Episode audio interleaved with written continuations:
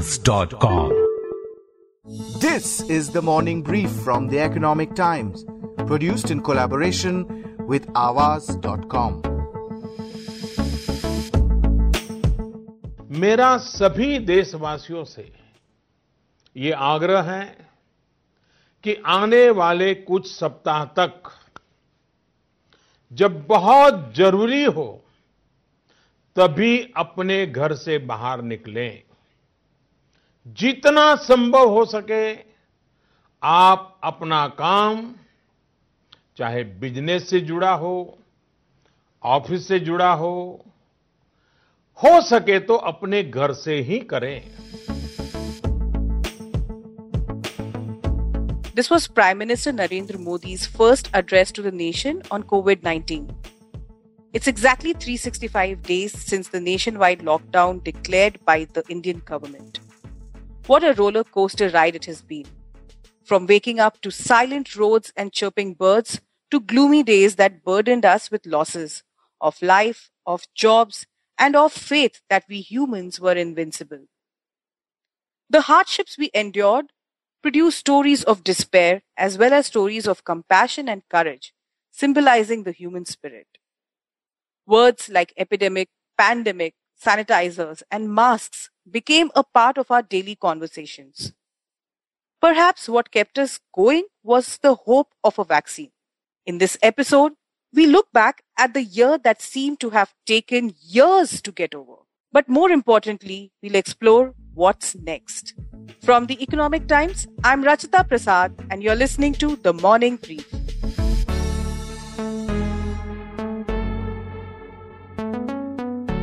I have invited four experts from the Economic Times who will throw light on how we battled and continue to fight the pandemic and how the lockdown affected the economy, businesses, and the equity markets, and what lies ahead. Before we dive in, let's take a quick recap of the year that was. On December 31st, 2019, Chinese officials alerted the World Health Organization about cases of pneumonia of unknown cause detected in Wuhan city. January 11th, China reported the first known death from an illness caused by a new coronavirus. Shortly after that, on January 30th, 2020, India reported its first case of novel coronavirus in Kerala, a medical student who had returned from Wuhan. On January 31st, India first airlifted citizens from China in what would be the start of the largest repatriation exercise to bring civilians home. February 11th, the World Health Organization officially named the coronavirus disease COVID 19. March 11th, the WHO declares COVID 19 as a pandemic. In the week that followed, India reported its first COVID death and then banned the entry of foreigners for a month. On 18th March 2020, Prime Minister Narendra Modi addressed the nation. He asked Indians to follow guidelines of general precaution to avoid the spread of the coronavirus. He also announced a voluntary lockdown and asked people to show solidarity by clapping and cheering.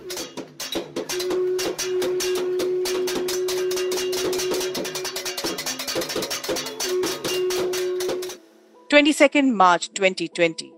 Almost 50 days after the virus was first reported in India, the country observed a 14 hour voluntary lockdown called the Janata Curfew. The stock market plummeted by the most on a single day on March 23rd. On March 25th, exactly a year ago, the nationwide lockdown came into force until April 14th. The government maintained there was absolutely no need to panic. But what was missing was a clear plan on how essential supplies would be made available and how the migrant workers would survive without daily wages. State borders were closed and bus and train services halted, leaving millions of migrants stranded in cities miles away from home. Images of hungry children walking barefoot, women carrying all their belongings on their head, and a child in their arm shook the country that had to some degree become complacent to the inequities in the society. Some unlikely heroes emerged. Among them was Sonu Sood.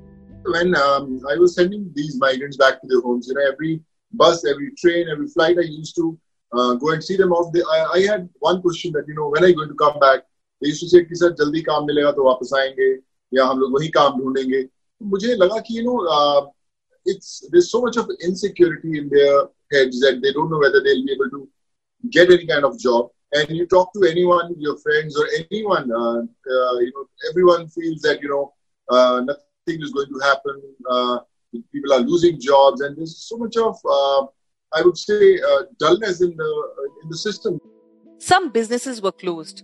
Many others moved to work from home models. And then the lockdown was extended as cases continued to increase. City roads were eerily silent as economic activity came to a standstill.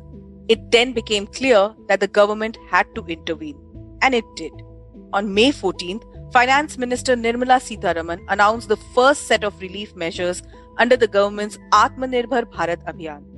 Today's initiatives, which are getting announced as a part of the second tranche that we are announcing today, focuses on migrant workers, street vendors, small traders, self employed people, small farmers. How effective was this intervention?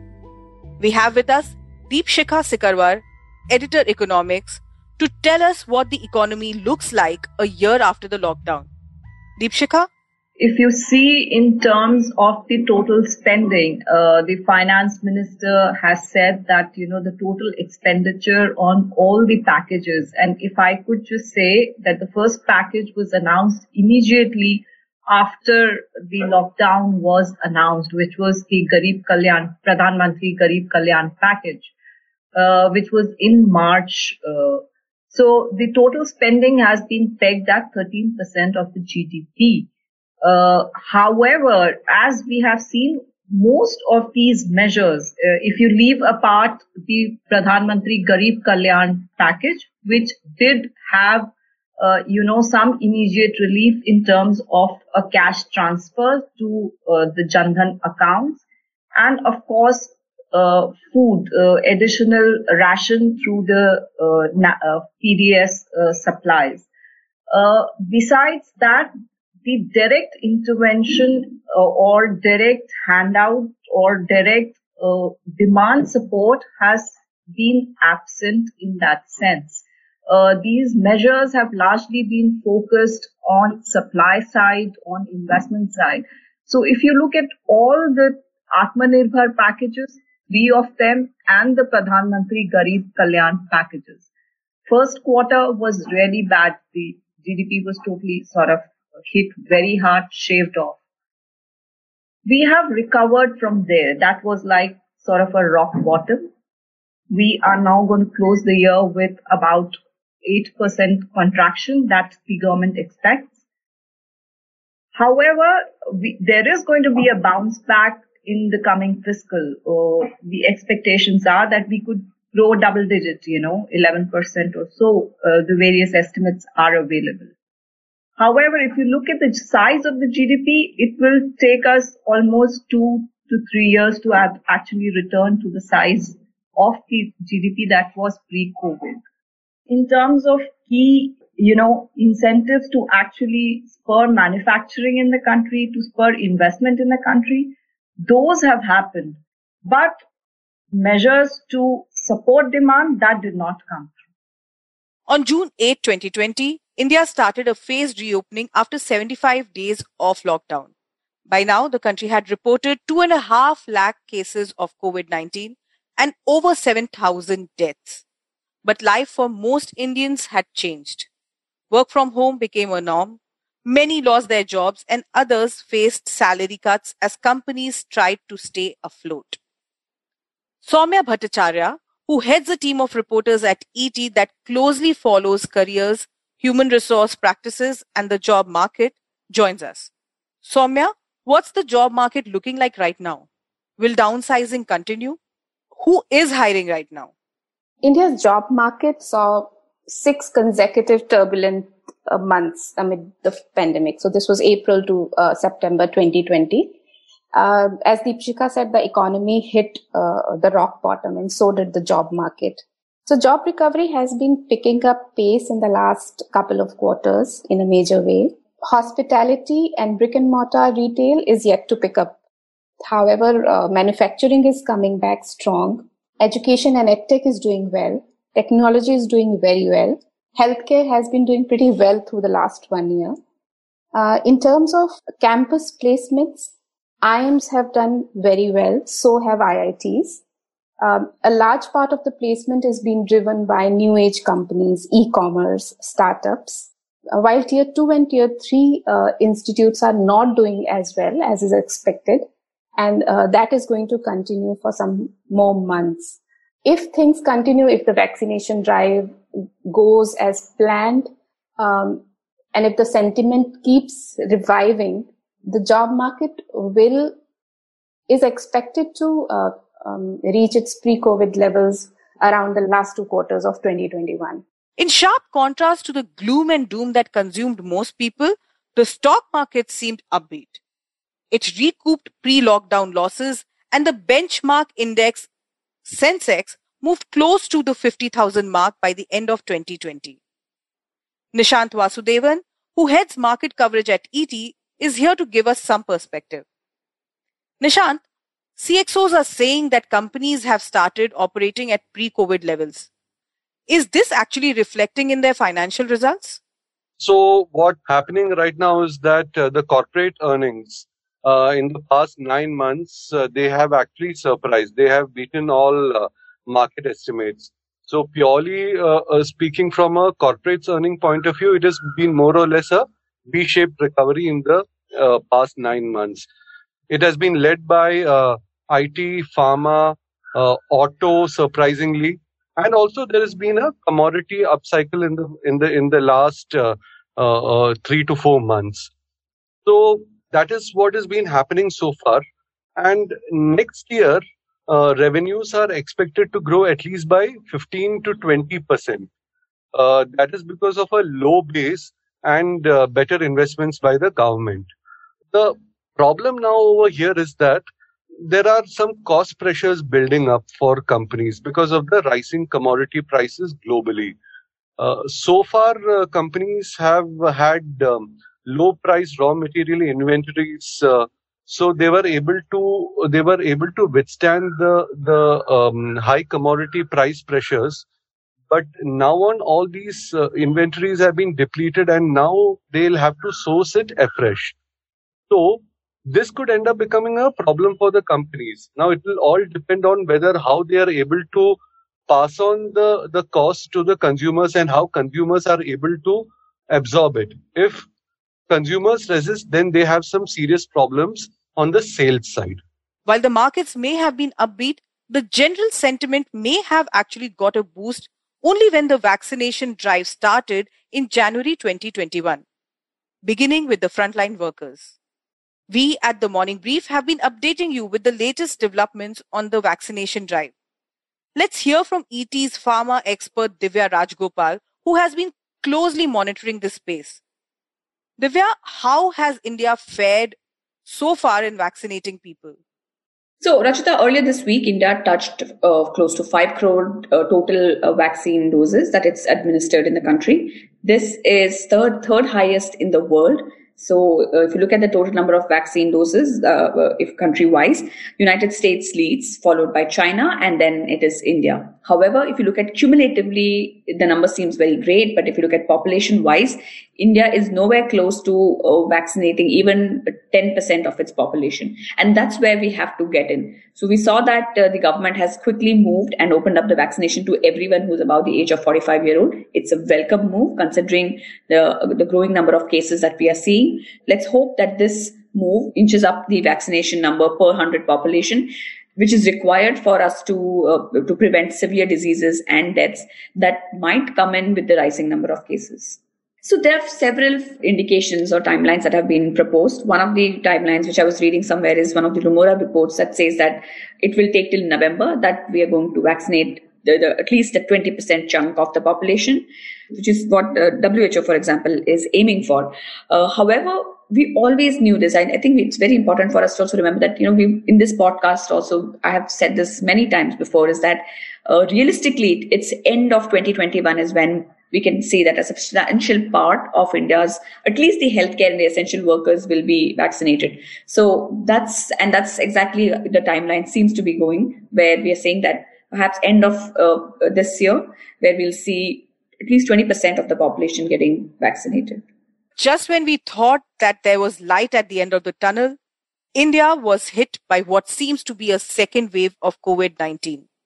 अगर हम इस बढ़ती हुई महामारी को यही नहीं रोकेंगे तो देशव्यापी आउटब्रेक की स्थिति बन सकती है हमें कोरोना की उस उभरती हुई सेकंड पीक को तुरंत रोकना ही होगा so, what now? Can the economy withstand the second wave and potential lockdowns? Deepshikha, over to you. If you look at, uh, you know, what's happening, Rachita, on the ground, we were talking about a V-shaped recovery some time back. It looks more like a K-shape with some sectors doing well and some sectors still to sort of pick up pace. This second wave, as it is being called by experts, this is posing some new challenges for the economy because there are these lockdowns that are happening in, although it is not a widespread lockdown, these lockdowns are very, uh, you know, centered around a few districts and few areas, uh, which is there. But it has definitely sort of hit the sentiment and which obviously is very uh, important because we had just begun to see some form of recovery sort of coming in in the sentiment, uh, which is again being sort of dented. Uh, in terms of numbers, uh, if you look at will this will these lockdowns uh, which are you know in few districts a few states uh, or new restrictions which are coming in will they really have a big impact in numbers they may not have that big an impact uh, it could be very very marginal uh, because of the low base in uh, current financial year, we will have that, you know, base push uh, in the next year. Nishanth, how are investors looking at the second wave? What's the outlook for the equity markets now? So far, investors have not really acted on the rising COVID cases in India because it has been restricted to just a few states. Uh, but the uh, and the and the bigger problem for the market has been the rise in U.S. bond yields. Uh, but uh, now, off late in the past two days, there are some uh, rising concerns uh, over COVID in Europe. There's been a rise in infections in big economies like Germany and France, which have been forced to reimpose some fresh restrictions. So that has been worrying some market participants. if you look at the markets today, uh, the global markets today it has fallen because of that in addition to the rising bond yields specific uh, to the indian markets there is confidence that uh, the government will be able to contain it but uh, if the global markets fall on uh, on covid worries indian markets uh, will not be insulated just because you know the concerns over covid spreading in india is not very high what about workplaces how are people working now and what will be the new normal, as we are calling it? Saumya, what's the sense you're getting from your interactions with companies and recruiters? The biggest trend uh, that the pandemic has actually uh, pushed in a major way is that uh, remote working will be the norm. Some workplace models are going to stick around even after the pandemic. So we are looking at a hybrid model of working even when we are done with this pandemic. There's going to be work from home. There's going to be partial work from office. And there's going to be roles which cannot be work from home or partial work from home. And these will be work from office roles. Companies have already introduced hot desking. Uh, and this is going to gain m- momentum further because uh, um, a large number of people need to be in office maybe twice a week or once a week So this is happening across sectors, barring a few like manufacturing. This can't be done, and there are operations role that need to be there in in uh, uh, in uh, factories, offices, etc. Remote working uh, is uh, will also mean that now the talent pool in tier two and tier three markets will have more uh, opportunities of work. Talent models are changing as a consequence of this. Uh, we've already seen a lot of companies, especially even in BFSI sector, where, where they're saying that we will hire a lot of white collar gig workers. So the new um, new normal of work looks like a combination of factors, which is a hybrid work model, a hybrid talent model, and right now the conversations in companies are about how to get it right. The biggest concern, of course, still remains healthcare. Divya, with the concerns of reinfections, new variants, and a spike in cases, what's going to be the road ahead? One thing is that, of course, it seems like there is a re- possibility of reinfection. People who got infected before are getting reinfected, and this is the nature of the virus.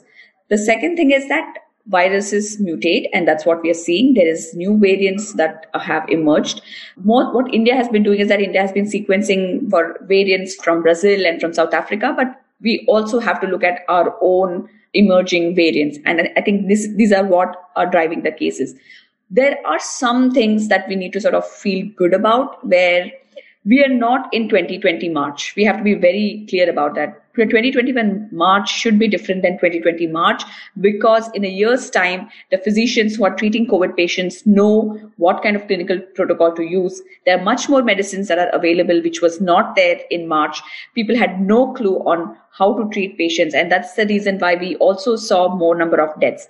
But 2021, we have vaccines we have uh, therapies that's available to treat the disease we also know what works and what does not work and uh, finally the only aim right now for any public health professional should be to uh, prevent deaths because that's where we are heading towards there is this whole global conversation that's happening where people are finally coming to terms that we never are going to have a zero COVID situation. This is the whole thing about getting the cases to zero, which seems to be like a new catchword might not happen and we have to sort of learn to live with the virus. But what any public health professional should be looking at is that how can we bring down the number of deaths or how can we ensure that the number of cases going up does not result into equally number of deaths. So that's the only way forward I would say is going to be that how can we avoid deaths? Because we have all the tools that we did not have last year. A year gone by, but the pandemic is far from over. The bad news, of course, is that there is a second wave of COVID cases. But the good news is that we have learned from our experience during the pandemic and we are better equipped to handle it. This is still a story in making and we need to wait and watch. The only thing we know for sure is that we still have to protect ourselves and others from this pandemic. That's all from us for now. Thank you, Deepshikha, Saumya, Nishanth, and Divya for your time and perspective. I'm Rachita Prasad, and you have been listening to the Morning Brief. This episode was edited by Shashwat Mohanty. Shashwat was also coordinating this episode. I hope you enjoyed listening to this episode. We look forward to your feedback. Write to us at themorningbrief at timesgroup.com. And if you like this episode, please do share it on social media. The Morning Brief airs every Tuesday, Thursday, and Friday. Thank you for listening and have a great day.